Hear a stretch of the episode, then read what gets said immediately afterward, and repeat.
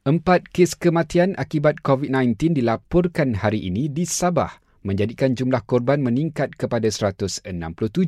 Kementerian Kesihatan berkata, lebih 650 kes baharu jangkitan COVID dilaporkan. Sabah kekal catat kes positif COVID tertinggi iaitu sebanyak 429 kes diikuti Kedah 113 dan Selangor 68. Pulau Pinang rekodkan 17 kes manakala Kuala Lumpur sebanyak 12 kes.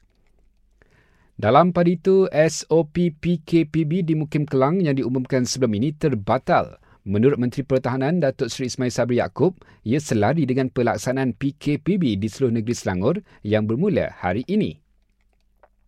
Menteri di Jabatan Perdana Menteri Datuk Seri Dr. Zulkifli Muhammad Al-Bakri disahkan pulih daripada COVID-19. Namun, Kementerian Kesihatan nasihatkan beliau agar untuk tidak bertemu dengan sesiapa buat masa ini dan hanya berehat di rumah sehingga selesai tempoh PKPB. IPTS diberi pengecualian laksanakan peperiksaan antarabangsa dalam tempoh Perintah Kawalan Pergerakan Bersyarat.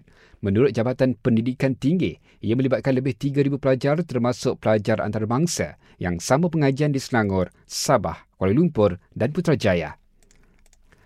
Prasarana berkata perkhidmatan rel transit dan bas kendaliannya beroperasi seperti biasa sepanjang tempoh PKPB di Selangor, Kuala Lumpur dan Putrajaya. Sementara itu, semua mahkamah syariah wilayah persekutuan beroperasi seperti biasa sepanjang tempoh PKPB.